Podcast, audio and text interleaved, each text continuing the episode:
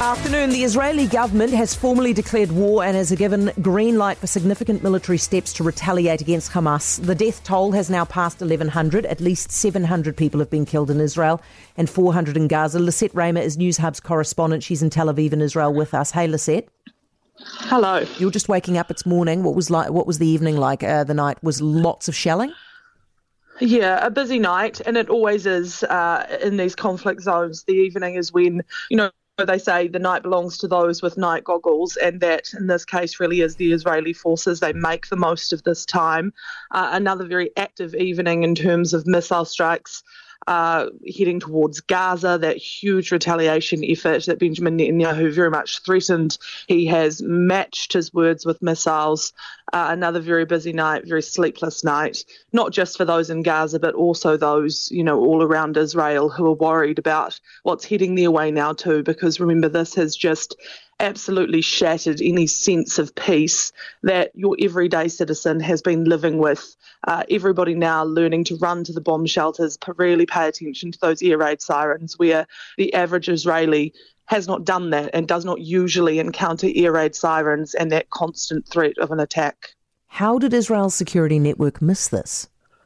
Well, that is the big question, and it's actually quite fascinating that when you ask Israelis how they're feeling at the moment, uh, a lot of them are saying they feel humiliated uh, because this has been able to happen, because they were led to believe that they were safe. They uh, boast here in Israel of this incredibly sophisticated and intelligence network, an incredibly uh, sophisticated high tech security system. Uh, you, down the Gaza Strip, it feels like a blade of grass. Every blade of grass has a camera or a sensor trained onto it. It feels like nothing is escaping the Israeli Defense Forces' attention uh, or their eyes. But this obviously is a huge, huge uh, escape of that to have an assault of land, air, and and uh, a sea all out of the blue completely caught the Israeli Defense Force off guard and has everyone here asking for a please explain. Obviously, the urgent situation is to contain what they are now dealing with, get all of the Palestinian militants back and out of Israeli territory, uh, as well as dealing with those hostages, which are causing huge concern for everybody. But then there will be big questions and investigations into how on earth this was able to happen. Yeah. Um, uh, anything on those hostages at the moment in terms of messaging about how they plan to get them back?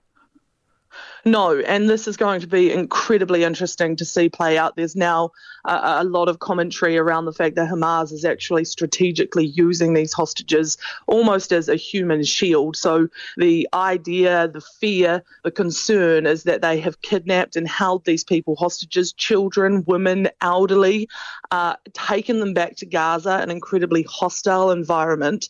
And now, because the likes of the US is learning that Americans have potentially been among those those who have been taken, Hamas supposedly is hoping that that will limit how people approach the retaliation, how the rest of the world responds to this uh, escalation and these attacks, because presumably the American uh, Joe Biden, for example, doesn't want to go and put American hostage lives at risk. Mm-hmm. So a, a, a huge factor at the moment is going to be getting those hostages back safely. Lisette, thank you so much. Stay safe. Lisette Reymer, News Hub correspondent in Israel. For more from Heather du Plessis-Allen Drive, listen live to Newstalk ZB from 4 p.m. weekdays or follow the podcast on iHeartRadio. 90% of parenting is just thinking about when you can have a break. And when you do take a break, enjoy the Parenting Hangover podcast.